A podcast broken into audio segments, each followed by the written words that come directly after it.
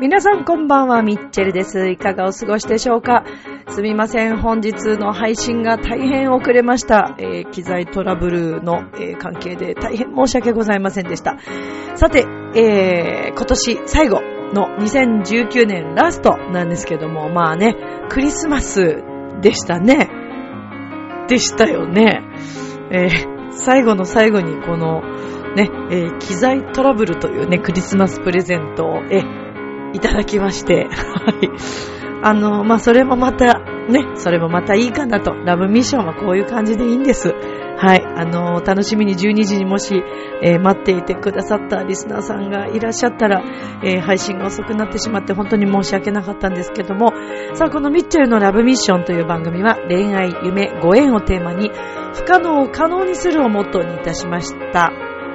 私、ミッチェルがお話をしていくという番組となっております。えー、この一週間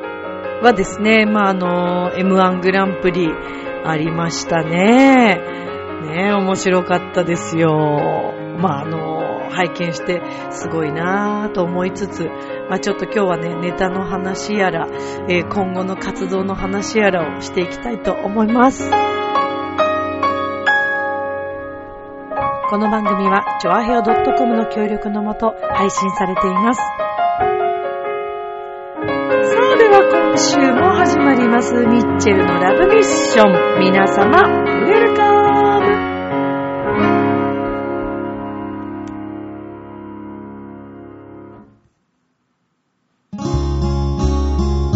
続けることに意味がある。続ける先に未来がある。チョアヘオ .com を聞いているそこのあなた、ミッチェルと一緒にラブミッション。改めまして皆様こんばんは、ミッチェルです。12月26日になっちゃいましたよ。ねえ、もう、あとちょっとで2019年終わり、そして2020年、オリンピックの年がやってくるわけですけれども、ねえ、令和になってからどうですか？なんか皆さん変化とかありますか？えー、今日の飲み物はですね、うちのあの、母のいとこの方が作ってくれた、蜂蜜と、これ柚子も入ってるのかな？と、レモンとね、あのこう、蜂蜜漬けになっているものをいただきまして、これをお湯割りで飲むというね、まあ、とても喉に良さそうですけども、めちゃくちゃハスキーボイスですけどね、今日もね、すいませんね。ちょっとまたいただきながら、はい、配信していこうと思うんですけども。いやー、それにしてもね、ねえ、機材トラブルってすごいよ。撮ったものが全部一回ね、消去されるっていうもう、くりしますよね。そろそろいろんなものを変えなくてはいけない時期が来ているのかなと思ったりもしておりますけど。いやでもパソコンは、パソコンは一回買い替えてるんですよね。一回壊れちゃったから。Mac。今 MacBook Air 使ってるんですけど、ただしね、この MacBook Air はね、そんなに内容量が多くないやつらしく、これそうすると、なんかあれなのかな？付け足したりしたら、ちょっと内容量増えるんですか？もう本当に私、あの、機材、機械にあまり詳しくないというか、ね、そうなんですよ。ちょっと疎いものですからね。そのあたりまたお店で聞いたりもしなくちゃいけないなと思いつつ、さあ、えー、26日ということで、もうお仕事、そろそろ終わりになる方もいらっしゃるでしょうし、学校はもう終わったかな？ね。学生さんはもう冬休みに入ってますかね？えー、受験生という方もいらっしゃるでしょうから、今、ね、佳境のもう最後の追い込みの時期という方もいらっしゃるでしょうし、家族で旅行に行くという方もいらっしゃるでしょうし、いろいろだと思いますけども、皆さんクリスマス終わっちゃいましたね。クリスマスはどんな風に過ごしました？もう私はクリスマス25日は普通に仕事をし、えー、養成所に行き、また帰ってきてから自宅レッスンをしっていうね。はい。もうでも一日すごく充実していましたよ。25日。で、24日、24日も養成所に行き、えー、仕事をし、レッスンかな？そうそうして、っていうね。そんな、そんな毎日です。いや、でもありがたいことですよね。本当に。そういうふうにこう、あの、お仕事できる場所だったり、自分が学ぼうと思ってる場所で、いろいろ学べるというのはとてもありがたいことでして、今日もまた新しいいろんなチャレンジを養成所の中でもしてきましたけど、えー、ちなみにですね、来年の1月、夢だった、夢だったというかもう、我々にとってはもう、ぜひ、ぜひ出たいと思っておりました場所でのライブが決まりました。えーと、もう卒業前のネタライブ公演ラッシュとしては、これがラストです。はい。1月の25日、土曜日、昼間です。13時スタート。えー、12時45分オープン会場ですけども、えー、なんとですね、渋谷にあります、吉本無限大ホールにて、ライブに出ます。えー、とっても嬉しいです。あの、無限大ホールは、まあ、私はね、もともとすごいこう芸人さんもちろん好きですけど、芸人だけをずっとこう目指してた方々にとってはこの無限大ホールというのがですね、もう憧れの出たい場所っていう、そうなんです。で、えー、私もなんとかこちらの無限大に立たせていただける日が参りました。で、えっ、ー、と、今回はですね、約、えー、今のところ26組、選抜された26組がネタライブに出れるということで、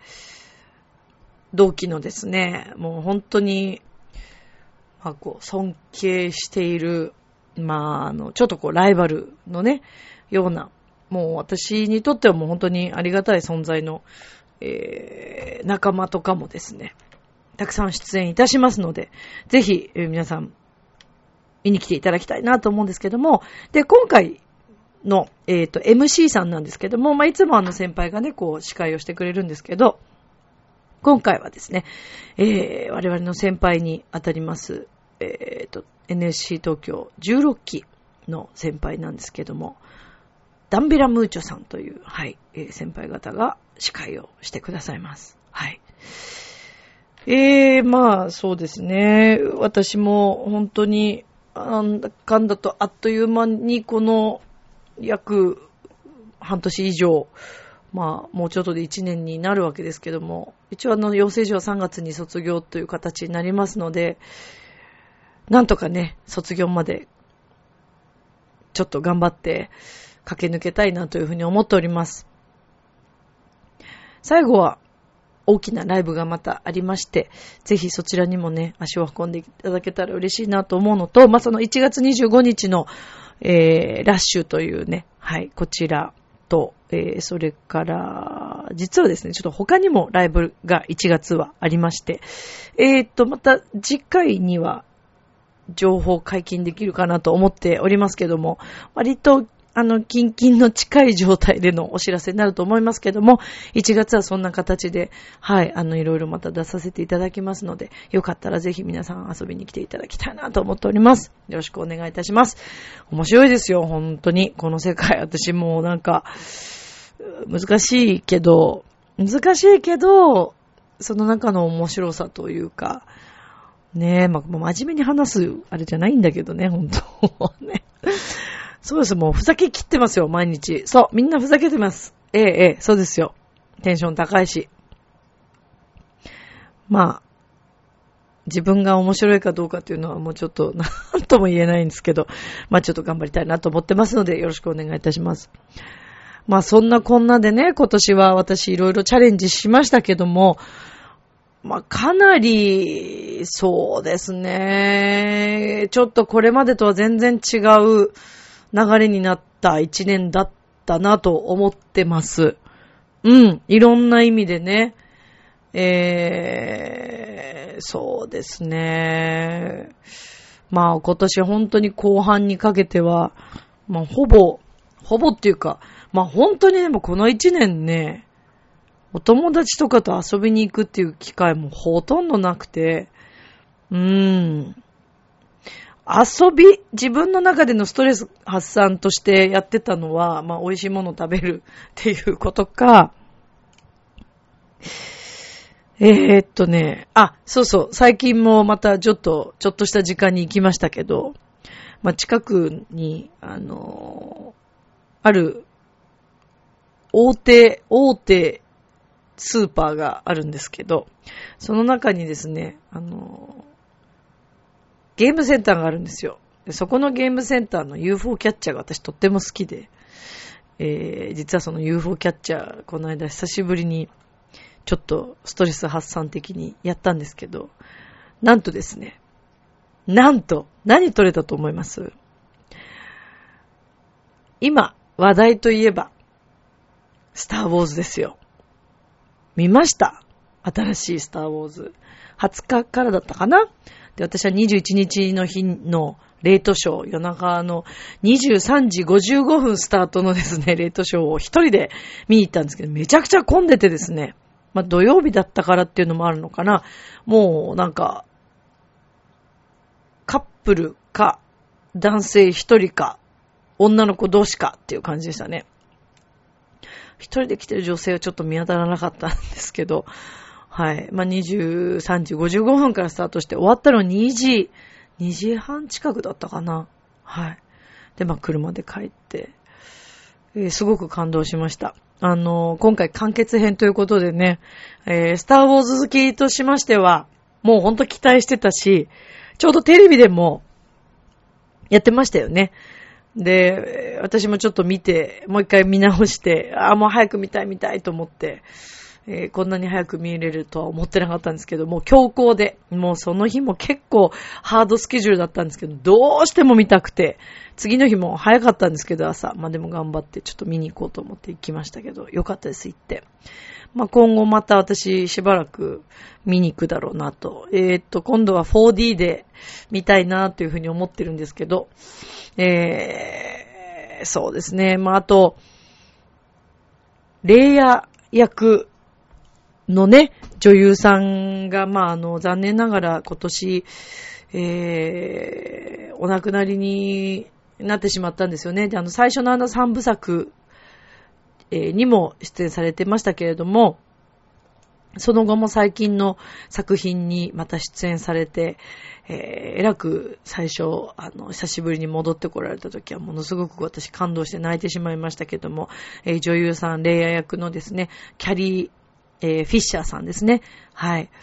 まあ本当にあの気品があって美しくて、お姫様の役にぴったりな、あの、方でしたけども、まあ、知的さとかもね、持ち揃えた素晴らしい方です、ですけども、なんかもう、レイヤ姫と言ったらもう、やっぱり、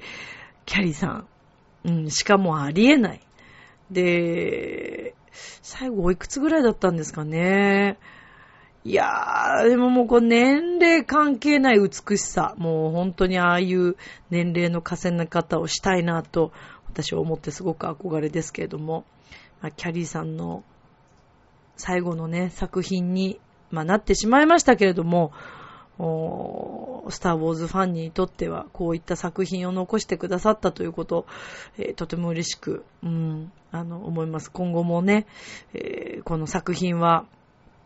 永遠に語り継がれる素晴らしい作品でも、なんとなく、ね、まだ、まだ、一応完結っていうことなんですけど、すべて終わらせるみたいな感じで、スカイウォーカーの夜明けってことで物語は完結へってなってるんですけど、完結はしましたけど、それ以前の話だったりね、なんかまた、また何かでこう復活しないのかなとかちょっと期待してみたり。で、まあそんなのを見た矢先のその次の次の日だったと思うんですけど、ゲームセンター行ったの。ライトセーバーがあったんですよ。欲しいじゃないですか、ライトセーバー。で、私昔ライトセーバー持ってたんですけど、なんかもうちょっと結構古いやつだったので、一回処分しちゃったんですよね。で、ライトセーバー欲しいなって、私は音の出るあの、ブーン、ブーンって、音が出るやつが欲しいなと思ってたんですけど、なんとですね、その、あのー、ゲームセンターの、ライトセーバーが、音が出るらしく電気、えっ、ー、と、電池入れると。で、ちょっと頑張ったんですけど、そのぬいぐるみとくっついてて、それを落とすともらえるっていう。で、こう何回か頑張ったんですけど、なかなかまあ取れなくてですね。で、人形がこうなんかもう完全に横向きになっちゃったもんですから、お店のお兄さんにすいません、これどうやったら取れるんですかって言って、そこのゲームセンターはちゃんとね、コツを教えてくれるんですね。ここを引っ張ったり、ここを押すと、こういう風に動いていくんでって言って、なんかこう、シミュレーションしてくださったりとかして。で、真面目に私話で、またちょっと位置をね、じゃあ少しだけ戻しますねって言ってくださって、戻してくれて。で、数回やったら、取れまして。で、まだちょっと電池入れてないので、どういうボーンって音なるか、どんな明かりがつくのかまだわかんないんですけど、無事にライトセーバーを取ることができました。で、ライトセーバー取るのも楽しかったんですけど、その後ですね、なんかその日すごい調子が良くて、えー、っと、ぬいぐるみがこういっぱいあの、ユニコーンのぬいぐるみ、いろんな色のぬいぐるみがこうぶら下がってて、で、それをこうなんか、なんて、ローラーみたいなのがぐるーんって回るんですけど、それで引っ掛けて取るっていうゲームがあったんですよ。で結構難しいかなと思ったんですけど、やったらですね、割と何回かで取れてしまって、そっから調子に乗ってやり続けたら、ものすごい大きいユニコーンが3つ取れちゃって、でその後も、えっ、ー、と、ポッキーの台があったんですけど、ポッキー落とす。いろんな種類のポッキーがあって、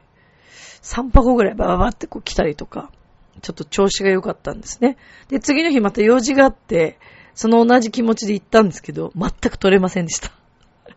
まあ、まあ調子があるんでしょうね、これね。うん。でもすごい、あの、ストレス発散になりつつ、欲しいな、可愛いなと思ったぬいぐるみも3つ取れたし、まあ、なんといってもスターウォーズのね、この、あの、ライトセーバーが取れたっていうのがもう私にとってはすっごく嬉しくて、早く電池つけて入れて、あの、遊んでみたいなというふうに 思ってますけど。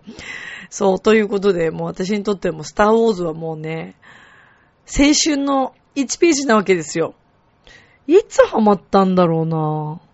中学とかかな？中学生だったと思いますね。で、昔住んでたお家の自分の部屋の天井に、細かくね、蛍光のあの星の形のシール、昔あったじゃないですか。で、でも星の形にこう、シールを貼ってしまうと、あんまり美しくないんですよ。それ私としてのこだわりがありまして、全部細かくその蛍光のシールを切りまして、すっごい細かく切って、それを天井に散りばめ、時々電気つけつつ、暗いところでこう、シールつけて、で、その天井に散りばめてる時にずっとスターウォーズの、えー、エピソード、あれ、あれはいくつだ？スターウォーズ 6? かなそう、最初の3部作のやつね。の曲を聴きながら、感動しながら毎回、そのオーケストラの素晴らしさに。で、その天井に作りましたけど、すごかったですよ。あの、結構ちっちゃく細かく切って散りばめるとね、本当に銀河系にいるような、そんな気分になるような、そんな部屋でした。だから、あの、寝る前は、電気つけてるじゃないですか。で、電気消すと、しばらくずっとこう、銀河系を見ながら眠るっていうね、そんな生活を昔送ってました。それ中学の時ですけど。というぐらい私にとってはもうそのスターウォーズがほんと好きで、あとその、ジョージ・ルーカスさんとかの作品かな？の、あの、ショーが来たんですよ。で、その時もスターウォーズやってて、もうスターウォーズが見たくて行ったんですけど、でその時も一回そのライトセーバー買って、で、それがもうちょっと古くなっちゃったし、あの、もうだいぶ古いものだったので、それはもうちょっと処分したっていう。そう、だからあれ中学か高校の時でした、行ったの。うん。懐かしいですね。もう、何年ですか？何十年ですか？あれから。本当に。でも変わらずスターウォーズは愛し続けていて、まあこうやってね、今ディズニーが、スターウォーズのね、作品を作ってくれてますけども、まあやっぱりジョージ・ルーカスさんと、あの曲を作ったジョン・ウィリアムさん、ジョン・ウィリアムさん、素晴らしいですよね。曲がもうだって、あの最初にあの、はるかカナダの銀河系のカナダって、あの最初にこうテロップ出るじゃないですか。もうあれが出た瞬間のあの、じゃーんじゃげじゃじゃーんじゃげじゃじゃじゃじゃじゃじゃじゃじゃって始まるじゃないですか。もう、うわうわうわうわうわってなりますよね。もう拍手したくなるようなワクワク感。まあ、やっぱ曲の効果って大きいなぁと思って、もうなんでしょうね。何回聴いてもワクワクさせられるんですよね、あれね。そう、だから音楽の効果ってすごいですよ。うーん。まあで、一人でね、集中して私はいつもスターウォーズは見たいもんですから、今回も一番前の席にしたんですよ。なんかもう結構後ろが全部埋まってて、で、なんか、あんまり前すぎても見にくいかなと思ったんですけど、前のブロックの一番後ろを取りたかったんですけど、そこのど真ん中もセンター取られてたんで、で、なんかあんまりにもその人の近くに行っちゃうと、その人も気まずいだろうな。その方一人で取ってる席だったから、気まずいだろうなと思って、じゃあいい私一番前行こうと思って行ったんですけど、ちょっとスクリーンがすごい大きくて、前すぎ行ったんで、首がちょっと痛くなっちゃったから、次回はもうちょっと後ろの方で撮りたいなと思ってます。うんまあ、ちなみにやっぱり同期の間でも、スターウォーズ見に行ってすごい感動されて、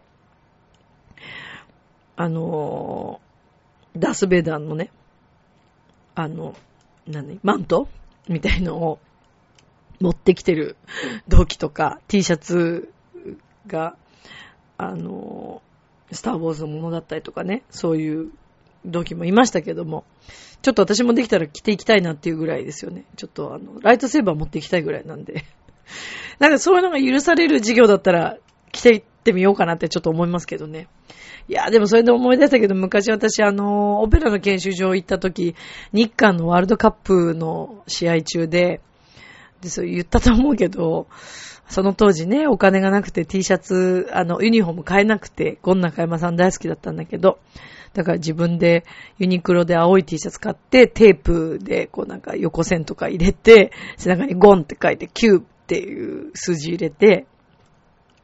で、それで、モニター観戦も全部埋まっちゃってて、もう、チケット買えなかったんで、でもなんか、うっすら、うっすら国立競技場の外でですね、モニターがちょっと見えたり、声が聞こえてきたりとか、で、なんかそれで、大騒ぎしたりとかして、外でね、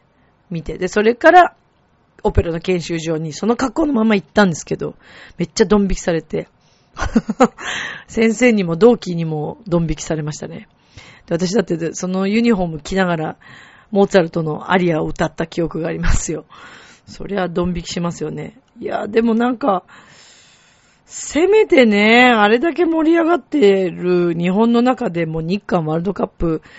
あんなたくさんの方がユニフォーム、電車の中で着てる、着てたのって、やっぱあの時が一番だったと思うんですけど、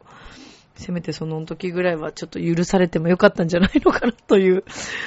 おそらく多分今の養成所だったら全然 OK だったでしょうね。よくぞ来てきたっていう感じになるんじゃないかと思うんですけど。なんで、なんでみんなあんな弾いちゃったのか。やっぱお嬢さん多いからな、クラシックの世界。うん。そうですね。まあそういう意味を込めてもね、やっぱ私はちょっとそっちの人間じゃないなっていうね、感じがしましたけどね。まあまあまあまあ、でもとにかくいい思い出ですよ。それも含めて。ね。まあだから、ちょっと今度、私もなんか、ああ、そうだ、あれの衣装買ってあるんですよね。レイ。レイの衣装を持ってんですよ。でもな、レイの衣装着ていくのもなかなか勇気いりますよね。なんかレイの衣装着てオペラとか歌うのも面白いかな。どんなネタでしょうね、それね。まあ、ネタを、あの、いろいろね、新しくしていく上ではいろんなチャレンジをしていかなくちゃいけないから、うん、来年に向けてもまたね、そういうネタもありなのかなと思いつつ、まあ、ちょっといろいろ考えていこうと思いますけども。まあそんな感じで私は本当にこの1年間はずっとやってみたかった、えー、場所でのその勉強、養成所での勉強、えー、子供の頃からずっと憧れて続けてたその世界へのかなり大きなあの第一歩というか、えー、踏み出してみて勇気を出して行きましたけども、まあこのラブミッションの1月ぐらいの時かな、あの時の配信の時はまだどうするか迷っててどうしようどうしようっていう感情がありましたけども、今、そうですね、その1月、2月悩んでたあの頃の私に声をかけるのであれば、今最高にやってよかったと思ってるよっていう言葉をかけてあげたいなというふうに思ってます。まあ、ということで、まあ、そろそろこれ今締めに入ってますけど、何が言いたいかっていうとね、実際にやっぱその最初始める前っていうのはものすごく大きなエネルギーが必要で、勇気も必要なわけです。で、新しい世界に行けば必ず恥をかくことももちろんありますし、最初からできるわけないからね。だし、やっぱりそこにはもう先輩たちが存在してるわけですから、新しい組織に入った時の、新しい場所に行った時の先輩に、が自分より年下であっても先輩には変わらなくて、えー、そこから教えていただくこと、学べることっていうのがあるわけです。ただやっぱり年々年々こう年を取っていくとですね、すごくそれが恥ずかしいことだと思ってしまったり、先輩に頭が下げれなかったり、自分より年下の人の話を聞きたくないっていう人もいたりとか。でもそれは、私は違うなと思ってるんですね。あの、動画なんか見てても本当に思うんですけど、やっぱり一年、半年違うだけで、やっぱり先輩なんですよ。本当に先輩なんです。全く輝きが違います。これは不思議なんですけど。でもそれって、やり遂げたその先輩方の自信とか、それから経験？それはもちろん経験は私たちより多いわけですからね。一本でも二本でも本番多く踏んでれば、それはもちろん自信が違いますし、経験が違うので、だからそこで思うのは、やっぱり続けるっていうことの大切さもあるなっていうふうに思うんですね。で、続けることももちろん大切だし、新しい道にステップをこう踏み入れて、で、そこでの経験っていうのもすごい重要だと思うんですけども、まあ何はともあれですね、あの、ストップしちゃいけないんだなというのを今年すごく感じました。それから自分がチャレンジしてみたいことっていうのは、悩んでる暇があったらもうとっととチャレンジしてしまった方がいいんだなと。で、これは若ければ若いほどいいということもあるし、もちろんあの、冷静になっていろんな経験をしてからチャレンジするっていうのも一つ全然ありだと思います。それはまあ自分ので決めることなのでね、どっちの道がいいかっていうのは、もうその方その方、自分自身にしかわからないことだと思うんですけども、今年は本当にこの1年間通して、新しい世界の方々に出会えたこと、まあそれから変わらずね、えー、ずっと一緒に仕事してきた仲間たちとも、えー、もう含め、なんかやっぱり充実してる、してたなってすごく思った、うん、そんな26日です。明日もスマイルでラブミッション。今日もありがとう。